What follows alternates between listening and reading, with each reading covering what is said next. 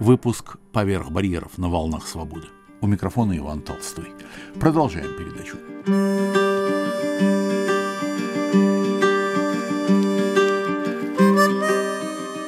Новая глава воспоминаний писателя, историка, переводчика Александра Горянина «Репатрианты. Поиски Второй России через там издат и человеческие контакты». Читает автор.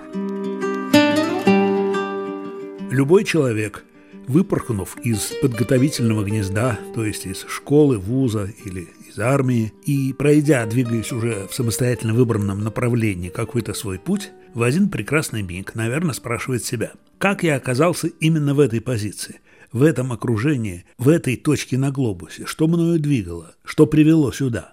О себе скажу, что мною двигали, конечно же, книги. Но прежде всего, как и всеми людьми тут, я уверен, двигали те случайности, которые любят выстраиваться в цепочке.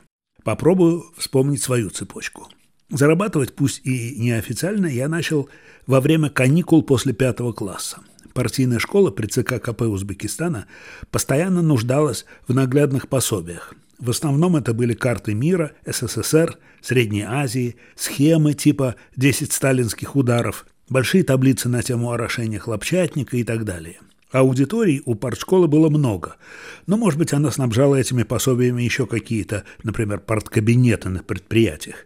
Не берусь гадать, устройство КПСС осталось для меня загадкой. Но потребность в пособиях в летние месяцы была велика.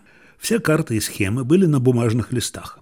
Готовыми к использованию они становились лишь будучи наклеены на ткань. Эту работу отдавали на сторону, оплачивалась она смехотворно, но при этом требовала сноровки. Ткань марлю или бязь надо было распяливать на полу с помощью кнопок. Клеем служил мучной клейстер.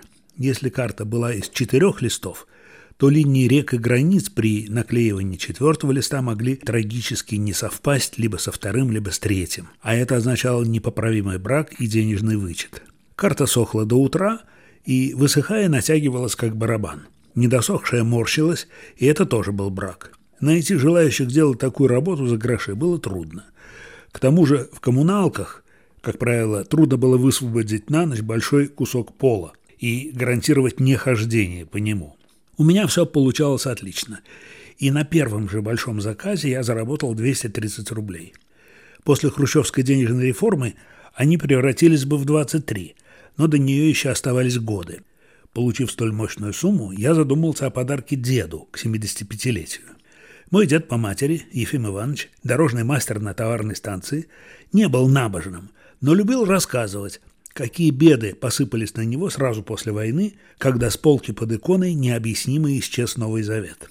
В тот момент статус религии в СССР казался мне более благостным, чем был на деле. В Ташкенте рядом с госпитальным рынком в первой половине 50-х годов, сейчас никто не верит, с нуля выросла большая новая церковь, будущая Успенская – но еще стояла в лесах, золотили купол. Я ее видел, бывая у наших родственников, дяди Максима и дяди Никанора, живших рядом. Атеист дядя Максим ворчал. Подольше бы они там христосиков своих рисовали. Как откроют, повалят старухи дремучие, проходу не будет. У моего одноклассника Вадима Покровского я видел дома Библию ленинградского довоенного издания, огромную в тысячу страниц. Он кичился ею, когда родителей не было дома – но сразу убирал в какой-то шкафчик. Тем не менее, я, конечно, понимал, что Евангелие открыто нигде не продается.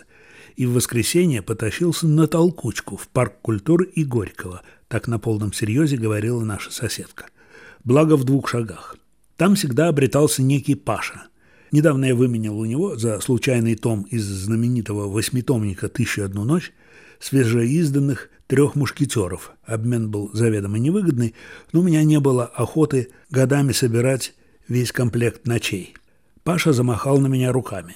«Опиумом для народа не торгуем». Подоптавшись, я побрел было обратно, когда меня нагнал вежливый парень моего возраста. «Есть Новый Завет», — сказал он. «Не с собой, дома». Мы пошли к нему домой. Он жил в странном районе между железной дорогой и каналом Салар, в переулке неказистого вида — но с каким-то замечательным названием. Жаль, не могу вспомнить. Вообще-то в Ташкенте с его тысячами маленьких улочек встречалось всякое. Тупики активный, будничный, каретный, проезд дирижабль, улица грампластинок. но забытое название было, мне кажется, краше всех. За 40 минут пути мы с Борисом практически стали друзьями. Но сделка по Новому Завету у нас не состоялась.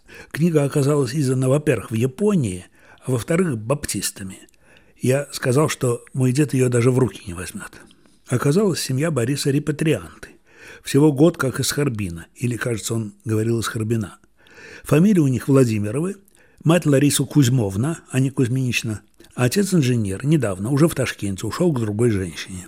Библиотечку, я так понял, совсем скромную, бросили в Китае, но в одном из сундуков приехали 5-6 случайных книг. Все это я узнал потом и постепенно. Но одну из приехавших книг приметил сразу – и, что поразительно, сумел выпросить на прочтение. Это был мой первый там издат. Повесть Николая Байкова «Великий Иван», написанная в 30-е годы. Она рассказывала о маньчжурском тигре, который мстит людям за то, что они уничтожают Шухай, великий лес. И тысячелетние кедры помогают ему в этой месте. Уже в другую эпоху я узнал, что Байков переведен на многие языки и числится среди классиков экологической тематики. Борис очень хотел со мной дружить, но дружба получалась вялой. В школьном возрасте для этого надо жить рядом или учиться вместе, иметь выраженное общее увлечение.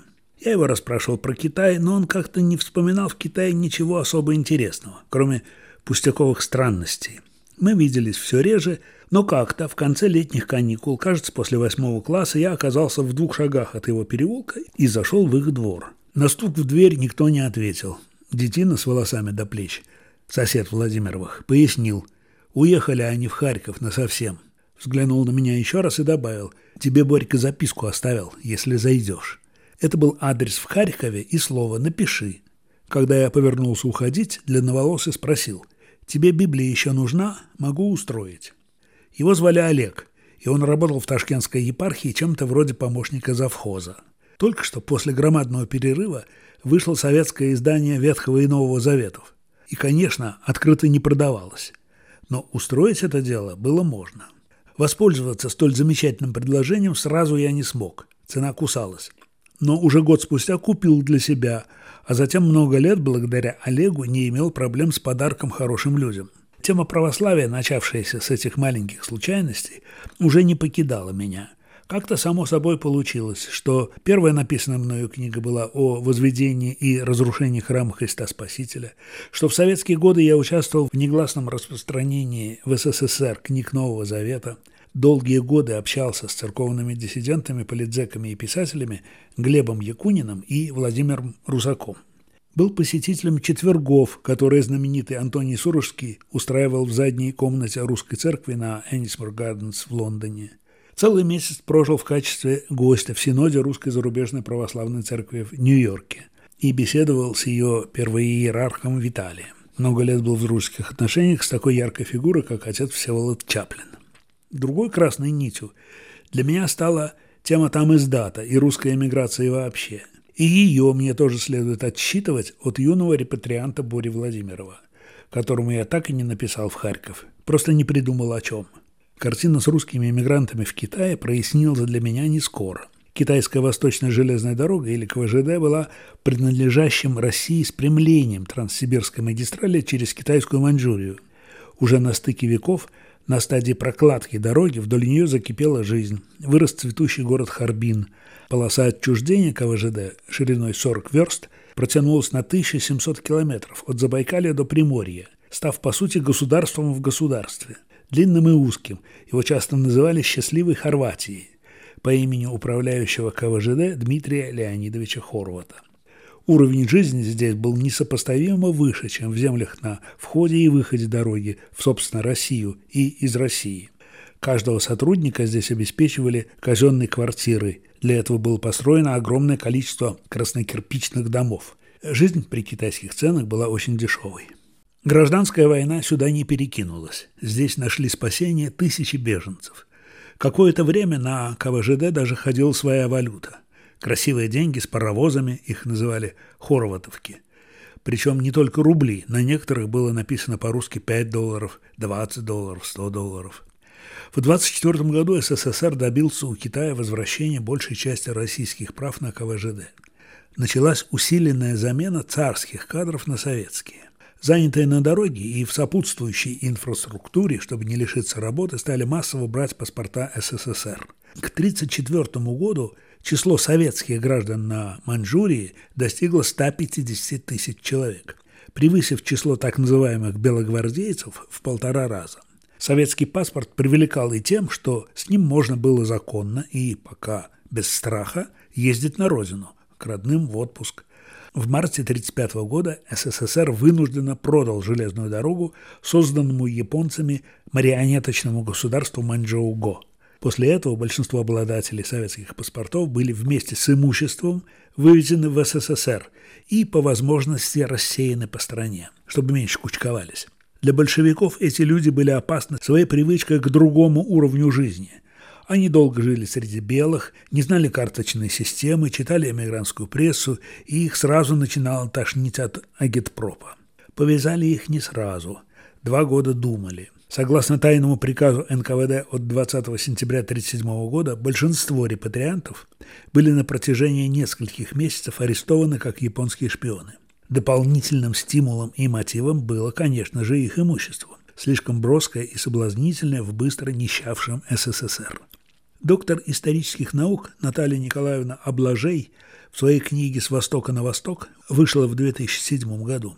Приводит страшные цифры. Всего в ходе так называемой Харбинской операции с сентября 1937 года по ноябрь 1938 было арестовано 42 507 мужчин и женщин. Из них 28 348 приговорено к расстрелу. По данным Координационного совета соотечественников в Китае – успели расстрелять все же меньше – 19 312 человек. Избежал всяких репрессий, как я слышал от старых харбинцев, всего один человек из десяти вернувшихся.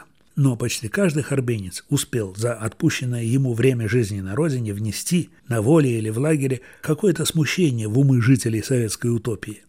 Репатрианты 30-х годов не молчали. Вернее так, не молчали, пока их не заставили умолкнуть а слова и идеи подобны монетам. Будучи однажды выпущены в обращение, изъяты полностью они не могут быть уже никогда.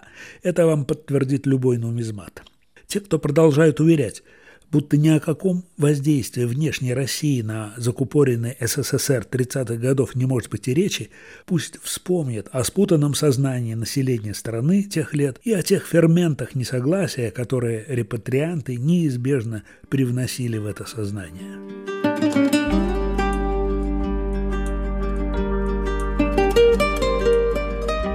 На волнах Радио Свобода новая глава воспоминаний писателя, историка, переводчика Александра Горянина «Репатрианты. Поиски Второй России через там издат и человеческие контакты». Читает автор. К началу Второй мировой число русских в Маньчжурии сократилось до 90 тысяч, по другим данным до 55. Этот показатель вообще сильно гуляет в разных источниках. В августе 1945 года сюда пришла Красная Армия. Пробыла она здесь недолго, но времени на выявление эмигрантов-антисоветчиков хватило. Их увезли в СССР в арестантских вагонах, и мало кто из них избежал ГУЛАГа. Но часть эмиграции вскоре потянулась на родину по своей воле. Их называют второй волной КВЖдинцев, хотя на этот раз добрую половину из них составляли выходцы из Шанхая и других очагов русского рассеяния в Китае. Тут есть какая-то загадка. Ведь послевоенным репатриантам была хорошо известна печальная участь первой волны. Почему, например, в 1947 году в страну большевиков доверчиво отправляется Олег Лунстрем? Зная судьбу своего отца, уехавшего на родину с первой волной в середине 30-х и в ГУЛАГе, понимая, что едет по билету в один конец. И едет не сам по себе, а со всем своим джаз-оркестром, который он, видимо, как-то сумел убедить, что это правильное решение. У русских шанхайцев, надо сказать, был выбор – Австралия, Бразилия, Штаты. Ответа нет. Приходится, впрочем, признать, что второй волне скорее повезло. Все могло пойти по сценарию первой. В замечательной мемуарной с изменением имен книги «Ложится мгла на старые ступени» Александр Чудаков вспоминает КВЖдинцев, которых в конце сороковых распределили в маленький городок его детства в степном Казахстане. Один из них по фамилии Баранов стал на новом месте учителем физики, а до того, цитирую, «жил в Харбине, Веселый, мелкокудрявый, носил роскошную серую тройку японского шевиота. Менее удачливая возвращенка Маруся Карась, цитирую, «прибыла без всяких вещей и почему-то, рассказывали, без юбки под пальто». Подала заявление, в техникуме ей выписали материю, но был только белый модополам, и она долго еще ходила как невеста зимой и летом в белоснежных платьях. С группой населяющих книгу Александра Чудакова репатриантов мирно уживаются ссыльные и высланные, оцените разницу. Вот бывший дипломат Крышевич, попавший в СССР, как поясняет ироничный автор, после добровольного присоединения Латвии. В казахской глуши Крышевич становится учителем немецкого, но вдобавок рассказывает своим ученикам, хоть и неосторожно, но без грустных последствий для себя, может быть, просто повезло, немало такого о несоветской жизни, что на стыке 40-х и 50-х вряд ли одобрило бы Министерство просвещения. Такие люди основательно раскрывали глаза провинциальным комсомольцам, а порой и перенастраивали их. Еще осенью 1945 года КВЖД перешла под совместное советско-китайское управление. Русское население Манчжурии, решившее остаться, все еще насчитывало здесь десятки тысяч человек. Гражданская война в Китае почти не затронула север страны – и, по воспоминаниям старожилов, Харбин почти 10 следующих лет оставался островом спокойствия и крупным культурным центром, космополитичным, но с преобладанием русского элемента. Притом советский идеологический пресс здесь ощущался мало. Христианский союз молодежи и союз советской молодежи располагались по соседству. Даже после победы Мао Цзэдуна китайцы во все это практически не вмешивались. За несколько недель до смерти Сталина видимо, это была одна из последних его политических инициатив, СССР решил дословно исправить историческую несправедливость и передал КВЖД, как тогда говорили, в полную собственность китайского народа. Большая часть русского персонала КВЖД, как и русской диаспоры Китая в целом, до конца 50-х переселилась за океаны, либо репатриировалась в СССР. Это и была третья волна русского исхода из Маньчжурии. Мой приятель Боря Владимиров был ее участником на ранней стадии. В 60-м году юнцом, но уже вооруженным кое-какими познаниями, я оказался в непривычном для себя обществе, дома у профессора Ташкентской консерватории. Среди гостей было двое репатриантов, бывших харбинцев. Я дружил с дочкой хозяина и в этом качестве оказался за столом. Хорошо помню сидевшего против меня старого худощавого господина, Назвать его товарищем не повернулся бы язык. С пробором посреди головы. В прошлом на протяжении, кажется, 20 лет дирижера оперного театра в Харбине. Несмотря на барственный вид, он без всякой спеси отвечал на мои вопросы. В столице КВЖД, как он выразился, сохранялась прослойка, считавшая для себя статусно обязательным – ходить на оперные и балетные спектакли. Остальному населению такое и в голову не пришло. Промежуточного слоя практически не было. Поэтому ни одна постановка не могла выдержать здесь больше десяти, кажется, представлений. На одиннадцатом в зале могло не оказаться публики. Этот фактор определял частоту премьер и интенсивность репетиций. Мы почти исчерпали весь мировой репертуар. Это был конвейер, патагонная система, но только так можно было выжить. Зато какая была школа – Артисты Харбинского театра были востребованы затем повсюду. Везде знали их закалку, работоспособность, привычку к дисциплине. Прозвучало несколько имен, прославившихся после Харбина, но они мне тогда ничего не говорили. Помню лишь, что в Харбине еще до своей знаменитости какое-то время пел Лемешев. Да одна из харбинских балерин стала звездой французского балета. Я задавал вопросы об эмигрантских поэтах, и слышал в ответ стихи. До сих пор помню это чувство прикосновения к невыразимому по контрасту прекрасному миру, для которого чудом нашлось место на земле, а могло и не найтись. Пусть я его не увижу, главное, что он был и продолжает быть. Мне удалось тогда на два или три часа заглянуть во вторую Россию, никуда не перемещаясь физически.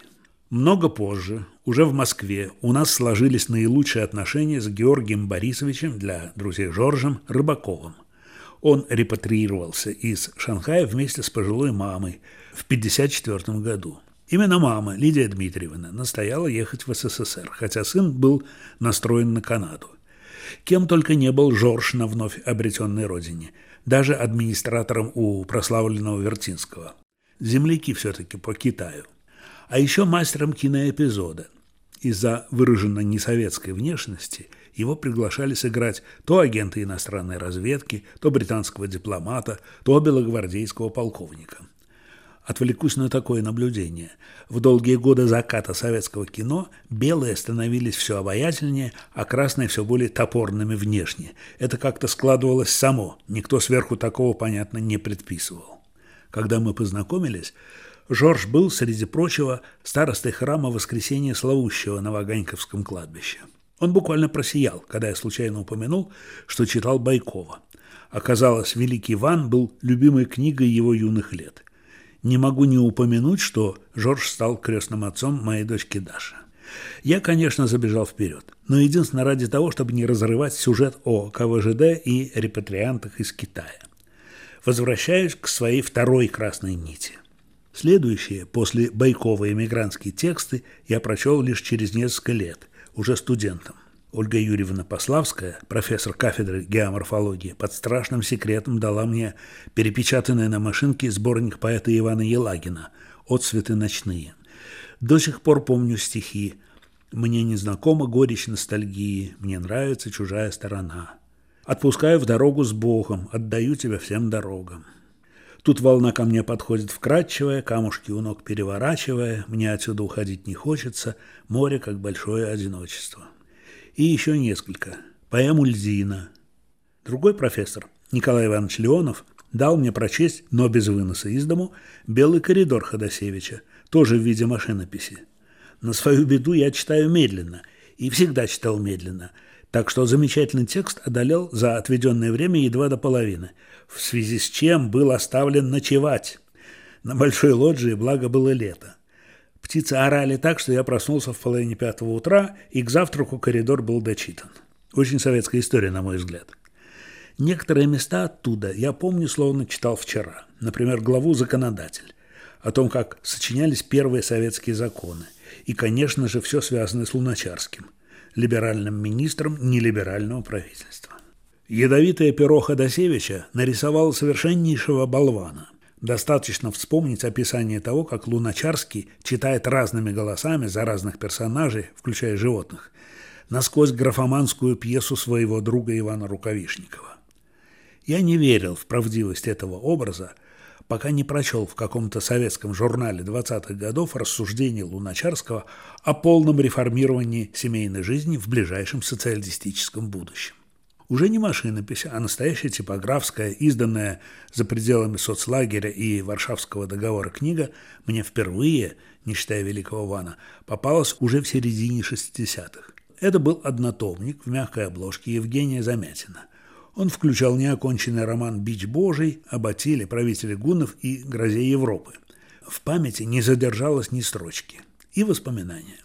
Этот сборник сам по себе далеко не первого ряда словно пробил плотину – Книги потекли ко мне сами, попутно отворяя многие двери, создавая отношения, привязанности, дружбы уже за пределами книжного обмена. Некоторые из них длятся до сих пор. Спасибо за познание, которое иначе неоткуда было бы подчеркнуть, за неожиданные возможности и желанные повороты судьбы, за прекрасные путешествия, за идеи и затеи. К примеру, я сильно сомневаюсь, что без опосредованной и невычисляемой поддержки тамыздатского силового поля мне с семьей удалось бы перебраться в Москву. У этой интеллектуальной отрасли были свои бескорыстные рыцари. Вспоминаю с благодарностью среди прочих, ограничусь одним примером, Мишу Утевского. Он появлялся в дверях с толстенным портфелем и спрашивал с порога, «Как? Ты не читал Автарханова «Происхождение портократии»? Ну ты даешь. Сейчас соображу. Сегодня вторник, да? Значит так, ты в четверг в 4 часа дома? Я буду практически тут за углом, могу заскочить. Только учти, это два тома, 700 и 500 страниц, а дать я могу только до понедельника. Подвезешь мне до 9 утра на электрозаводскую. Нет, он еще капризничает. О 10 днях не может быть и речи. В таком случае жди до отпуска хозяина, это будет в конце мая. И будет Солоневич, ты же мне все уши прожужжал. Если я изгущаю, то совсем немного. Миша, немного похожий на Винни-Пуха, воодушевленный и неутомимый, не дожил до старости. Надеюсь, его душа беседует сегодня на небесах с душами тех, чьи труды и мысли он доносил до нас, как до жаждущих, так и до ленивых.